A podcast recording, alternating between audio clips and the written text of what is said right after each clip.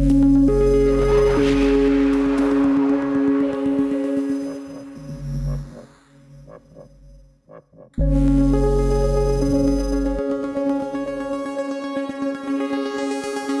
podcast týdeníku Respekt, zdraví vás Hana Řičicová. Dnes o Vítu Rakušanovi a kauze Mlejnek. Šéf civilní rozvědky Petr Mlejnek tento týden na vlátě uhájil svoji pozici. A opozice volá po odvolání ministra vnitra Víta Rakušana. Proč jmenoval ředitelem tajné služby eh, muže, který se setkával nebo který byl dokonce přítelem nebo tykal si eh, s lobbystou Michalem, Michalem Já jsem přesvědčen o tom, že eh, z pohledu Pirátů neexistuje momentálně žádný důvod ho na té pozici držet a je to otázka, kterou by měl nějakým způsobem vyřešit pan premiér.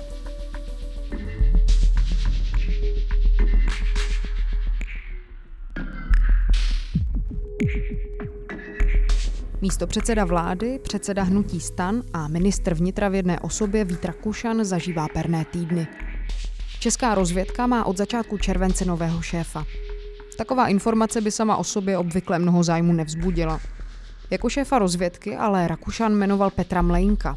A dva měsíce poté, co Mlejnek nastoupil do funkce, vyšlo najevo, že se měl úzce stýkat s podnikatelem Redlem, obviněným v kauze dozimetr týkající se údajné korupce v pražském dopravním podniku.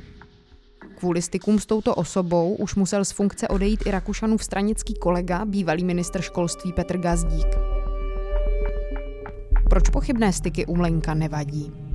Připravil se Rakušan dostatečně na funkci ministra vnitra a všechny s ní spojené povinnosti? Jak na Mlenka vlastně přišel? A může tahle aféra způsobit pád vlády? Mluvím o tom se zástupcem šéfredaktora Ondřejem Kundrou. Ahoj Ondro. Ahoj.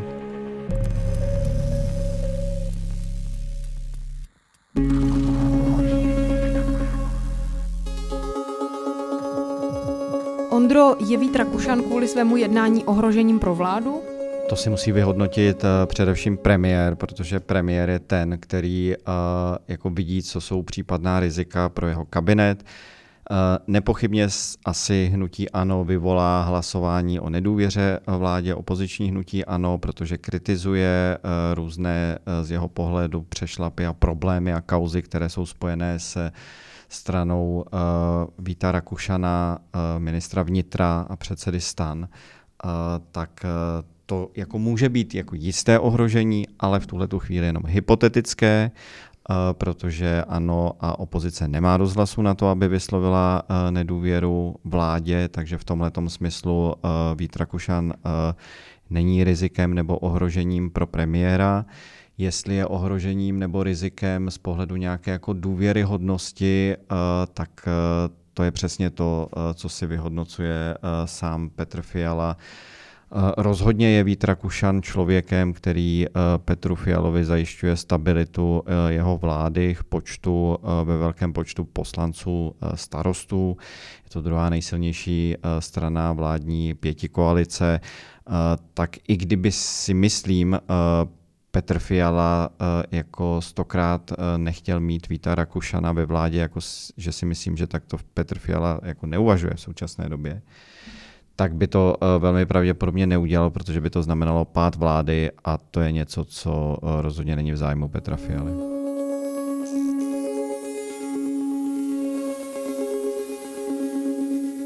Ty jsi zmínil kritiku opozice, osoby a jednání Víta Rakušana. K tomu se určitě ještě dostaneme, stejně jako se dostaneme k těm případným důsledkům toho případného hlasování o nedůvěře vládě, ale pojďme se trochu víc vrátit k tomu, kde jsme začali. Kde udělal vlastně Vít Rakušan chybu? Pojďme si říct, proč vlastně se o tomhle bavíme. My o tom mluvíme na základě styků s podnikatelem Rédlem, jednou z hlavních postav kauzy Dozimetr. Bývalý ministr školství Petr Gazdík musel vlastně kvůli stykům s tímto člověkem odejít z funkce. S Rédlem se ale měl stýkat i nový šéf civilní rozvědky Mlejnek. Můžeme si trošku objasnit tady tenhle ten trojuhelník vztahový, kdo je kdo? Tak Vít Rakušan, ministr vnitra, mm-hmm. osobě obsazení, uh, Petr Mlejnek, uh, nový ředitel uh, civilní rozvědky, to je jedna ze tří páteřních českých tajných služeb, uh, která má za úkol uh, pracovat v zahraničí a dodávat informace české vlády pro její nějaká geopolitická bezpečnostní rozhodnutí.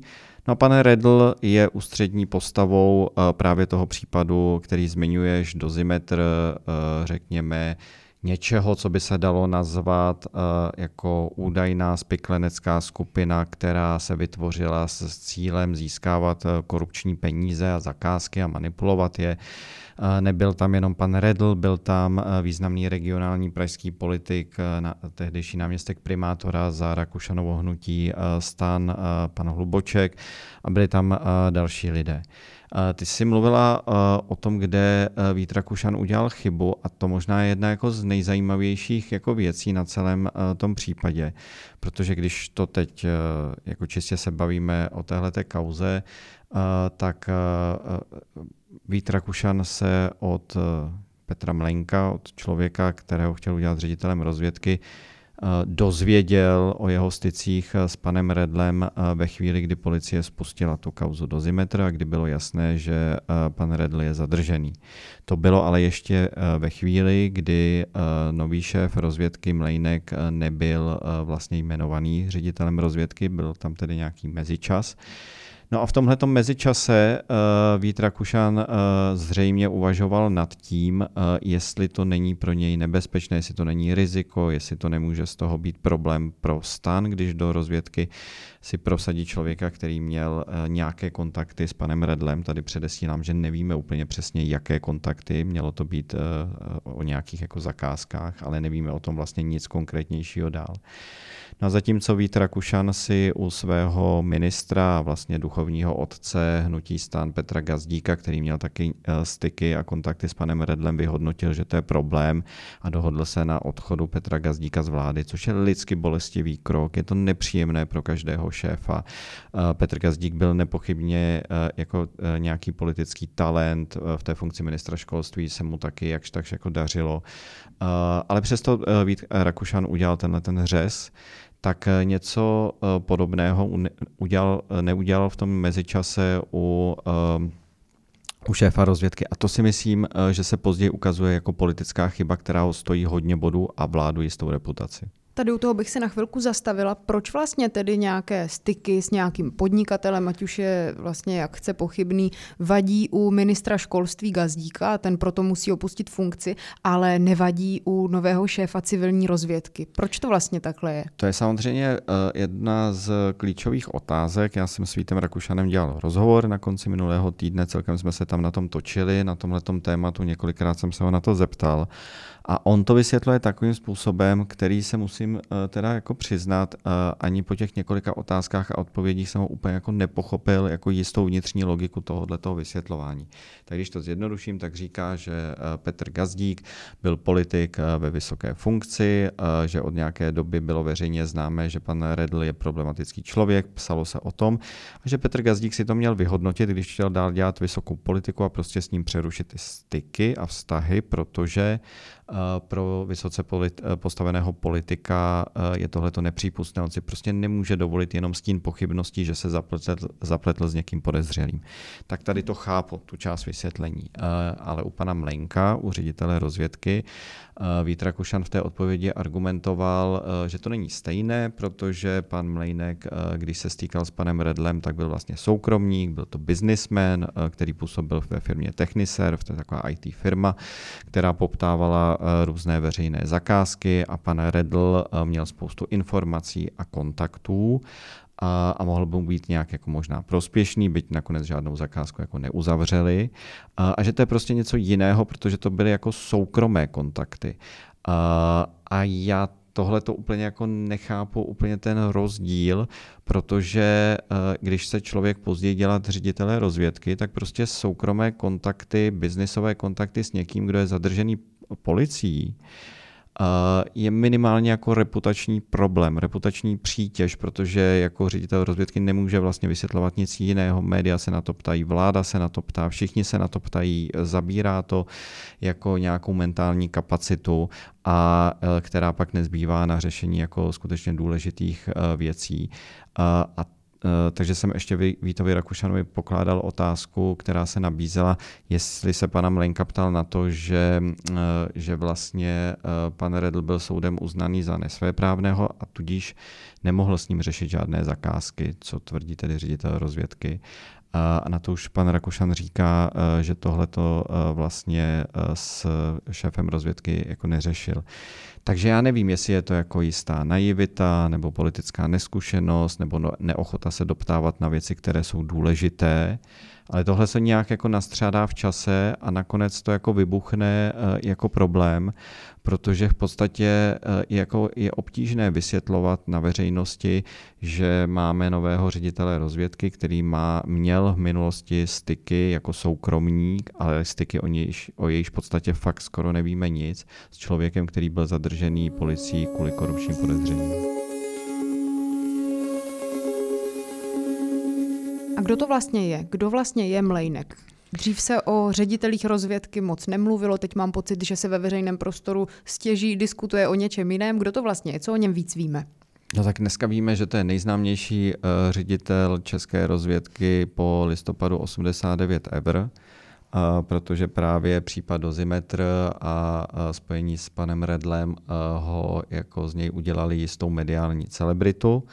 On nepochybně nechtěl, aby z něj byla uh, mediální celebrita, ale prostě to je fakt. Uh, je to člověk, který dříve působil nějakou dobu uh, ve vojenském spravodajství, zabýval se bezpečnostními tématy, pak mnoho let seděl právě v té firmě Techniserv. Je to člověk, který se nepochybně pohyboval v bezpečnostní branži, ale na rozdíl od některých jiných men za sebou nikdy nezanechal nějakou jako výraznou veřejnou stopu. Uh, takže úplně jako neznáme uh, jeho názory a není úplně taky jako jasný ten proces uh, jeho výběru. O tom víme zase jenom to, Eh, co nám eh, jednotliví aktéři říkají. Eh, takže ministr Rakušan říká, že mu ho doporučil dlouholetý bezpečnostní expert lidovců Jan Bartošek. A tady bych se vlastně taky zastavila. Co to říká o výběru lidí do vlastně hodně důležitých funkcí? Takové to nevím, doporučil mi ho nějaký lidovec. No on to není nějaký lidovec, tady bych se Honzi Bartoška zastal, eh, nebo Jana Bartoška, eh, tak eh, my si netykáme, já říkám Honza, ale Honza říkám, protože on o sobě takhle píše na Twitteru, používá rád tohleto jméno. Tak, ne, tak to je člověk, který se zabývá samozřejmě bezpečnostní problematikou, seděl v bezpečnostním výboru, řeší tahle ta témata a zřejmě se nějak s panem Mlenkem znali z Vysočiny, protože jsou od Tama, eh, oba dva znali se eh, jako asi poměrně dlouho. Vít Rakušan ten eh, jako výběr ředitele rozvědky popisuje nějak, co si myslím, že, že jako že nějaký smysl dává, prostě dal si dohromady několik men, na něž dostal reference, ptal se na další reference, Scházel se s těmi lidmi, on neměl jenom pana Mlenka, scházel se ještě s několika dalšími, minimálně tři další jména tam byla, ptal se jich eh, na jejich jako, uh, názory, jak by chtěli vést rozvědku. Dělal si další reference, poptával si uh, nějaká, nějaká bezpečnostní doporučení, ale zase jako problém se ukazuje, že vlastně uh, tajné služby tady nedostali za úkol nějak podrobně zanalizovat pana Mlenka, jeho případná rizika, takže tady zase si myslím, že to minister Rakušan vlastně jako podcenil a že se mu to zase vrátilo jako bumerang, uh, bumerang zpátky. Jako zajímavé je, že do téhle funkce, uh, protože myslím si, že ministr Rakušan, a tady bych řekl jako oprávněně chová jistou nedůvěru k části rozvědky, jak funguje, protože když se bavíte s lidmi zevnitř, uh, tak ta služba prostě dlouhodobě má velké problémy, tak on k ní chová nedůvěru. A ty problémy spočívají v tom, že uh, jako vedoucí představitelé té služby neuměli někteří ani anglicky. To si myslím, že je úplný handicap, když chce člověk dělat třeba ředitele služby nebo náměstka. A potom to byli lidé, kteří byli jako odborně nekompetentní, ty analýzy, které zpracovávali, prostě nebyly dobré, kariérní růst tam pro mladší lidi není úplně jako ta služba není prostě jako průchozí směrem nahoru. Uh, vidí, že nad nimi fungují daleko více nekompetentní a, vlastně z části jako neschopní lidé. Byla tam korupční podezření v minulosti, která se vyšetřovala, ta služba je vnitřně jako rozložená, bojují tam mezi sebou různé jako části, takže v tomhle tom asi ministr Rakušan tam chtěl dát někoho, kdo není spojený s žádnou jako klikou, ale zase si tam člověk říká, že pro reputaci té služby by bylo vlastně jako skvělé, kdyby tam fakt přišel někdo jako úplně uh, jako osobnostně nespochybnitelný, někdo s jasným kreditem, někdo s čitelnými názory a někdo, nebo někdo prostě jako vyloženě odborně zadatný zevnitř té služby. Tady bych připomněl uh, výběr uh, současného šéfa kontrarozvědky civilní služby BIS Michala Koudelky, Eh, který eh, dlouho pracoval v eh, BIS a měl na starosti především působení ruských tajných služeb a za sebou měl nějaké výsledky. Tak kdyby po někom takovém z rozvědky sáhl Vít Rakušan a pár lidí tam takových je, si myslím, tak by asi taky tolik nenarazili, jako narazil s panem Lenkem. Co můžeme vlastně čekat, jak se tady tahle ta kauza bude vyvíjet. Vít Rakušan vlastně docela hlasitě říká, že hlasitá je opozice a jde nějakým způsobem proti němu. Bavili jsme se tady o možné snaze hnutí ANO nebo opozice vyvolat hlasování o nedůvěře vládě. Co můžeme vlastně čekat? Teď mě vlastně tady napadá je tady nějaká paralela právě s tím rokem 2009, kdy Česko taky předsedalo Evropské unii. Vyvolalo se hlasování o nedůvěře vládě, padla vláda. Může se stát třeba i něco takového kvůli tomuto? Myslím, že vláda nepadne a ani tahle ta kauza nemá intenzitu na pád vlády. Uh, to prostě uh, můžeme se tady bavit v tuhle tu chvíli jako o politických pochybeních ministra Rakušana, o jeho jisté neskušenosti, o jeho jako selháních, ale není to žádný jako korupční případ eh, ve smyslu, že by on do toho byl nějaký namočený, spojený. To rozhodně ne, takže to nemá intenzitu napad vlády, opozice se to samozřejmě jako bude snažit využít, ale a o tom už jsme se bavili, nemá dostatek hlasů, takže tohle je v úplně jako teoretické podobě, eh, to by leda někdo z vlády musel chtít spáchat nějakou rituální sebevraždu a to většinou strany které se pohybují jako část vládních stran kolem 5%, eh, jako nedělají, protože by museli být víc než padlé na hlavu. Eh, takže tohle to jako nenastane. Určitě jde očekávat, že se to dál bude držet ve veřejném prostoru, eh, dokud to nepřehluší nějaký jako jiný případ. Média se budou předhánět, kdo jako vyšťourá ještě něco jako dalšího, tím se to znovu a znovu bude vracet do toho veřejného prostoru. A určitě to bude další jako problém pro ministra Rakušana, protože on by chtěl už vysvětlovat politiku ministerstva vnitra, co dělají jeho ministři eh, v té obsahové politice, zaujímat nějaká hodnotová stanoviska, co rád eh, čas od času dělá a, by vyzněl do veřejného prostoru, ale myslím si, že pořád eh, se mu bude vracet případ Mlejnek a Redl. A, eh, a to minimálně do chvíle, než bude rozhodnuto, jestli eh, pan Mlejnek eh, jako ředitel rozvědky dostane bezpečnostní prověrku na nejpřísnější stupeň utajení, o kterou požádal, nebo nedostane.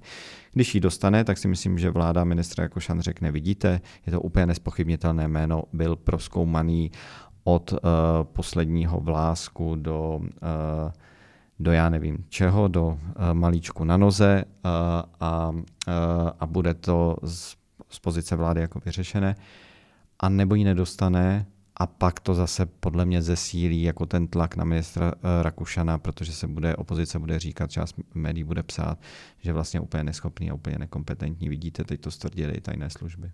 No a je? A připravil se vlastně dostatečně na funkci ministra vnitra Vít Rakušan? Já se přiznám, že nechci úplně jako hodnotit eh, kompetenci, eh, to si myslím, že jako novináři, který eh, víc se snaží ty věci analyzovat a popisovat reportérsky, ať to ať si zhodnotí jako komentátoři.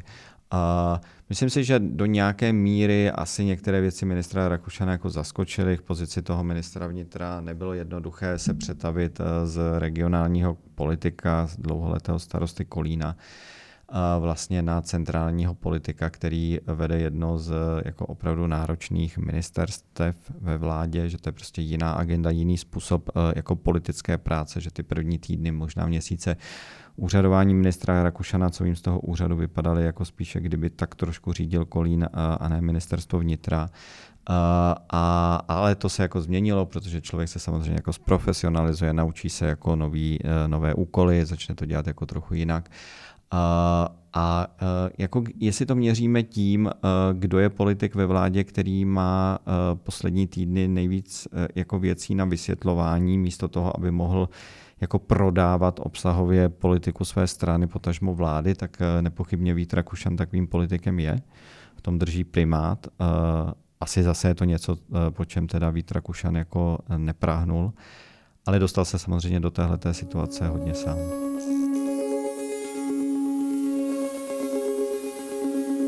Bavili jsme se tady o tom, jestli byl Vít Rakušan nějakým způsobem schopen se přeorientovat z regionálního politika na toho celostátního. A to mě vlastně zajímá i u celého hnutí stán. Myslíš si, že to je hnutí, které, a teď má vlastně docela hodně škraloupu, ale myslíš si, že to je hnutí, které může fungovat celostátně, nebo spíš ne, nebo že to nějak spíš nezvládá?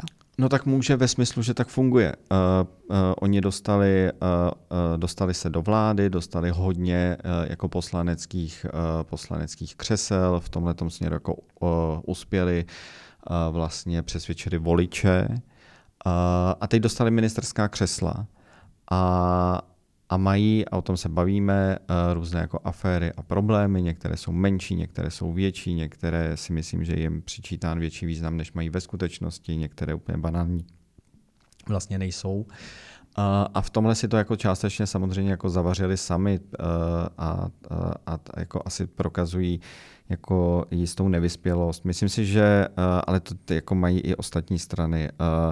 Myslím si, že spíš jako problém eh, těch starostů je, že ta strana není úplně jako nějak jako pevně hodnotově orientovaná, respektive ideologicky, abych byl přesnější, že to eh, jako ten samý základ byl na tom, že eh, nespokojení starostové s přerozdělováním daní v této zemi žádali, aby prostě bohaté, bohatá města a regiony na jejich úkor nedostávali většinu peněz, aby ty peníze šly i jim a oni mohli rozvíjet ty menší uh, jako celky v této zemi a zkrášlovat své obce a dělat je příjemnější pro život investovat do infrastruktury, tak tohle si prosadili a vlastně na tom se to celé jako narodilo. Ale bylo potřeba dodat tomu něco dál, uh, nějaký, uh, nějakou jako uh, hlubší ideologii, něco, jak ta strana chce vlastně jako směřovat a kam. Jako snaží se o to nějak, ale myslím si, že tím, že tam je spoustu různých starostů a starostek z různých koutů země s různými názory, tak, tak jako zároveň jsou tam jako hodně odstředivé tendence, protože i když se tomu někdo snaží dát nějakou trochu ideologii, tak stejně to pak naráží na to, že jiní lidé v tom hnutí mají jinou ideologii a prostě uh, Někdy to působí jako taková ne sedmi hlava, ale možná dvanácti hlava, možná ještě více hlava saň, kdy každá ta hlava říká do toho veřejného prostoru jako něco jiného a pak eh, z toho je trošku jako chaos, eh, co vlastně je, ta, je ten jednotící tón. Tak ti moc děkuju. Já děkuju. Ahoj. Ahoj.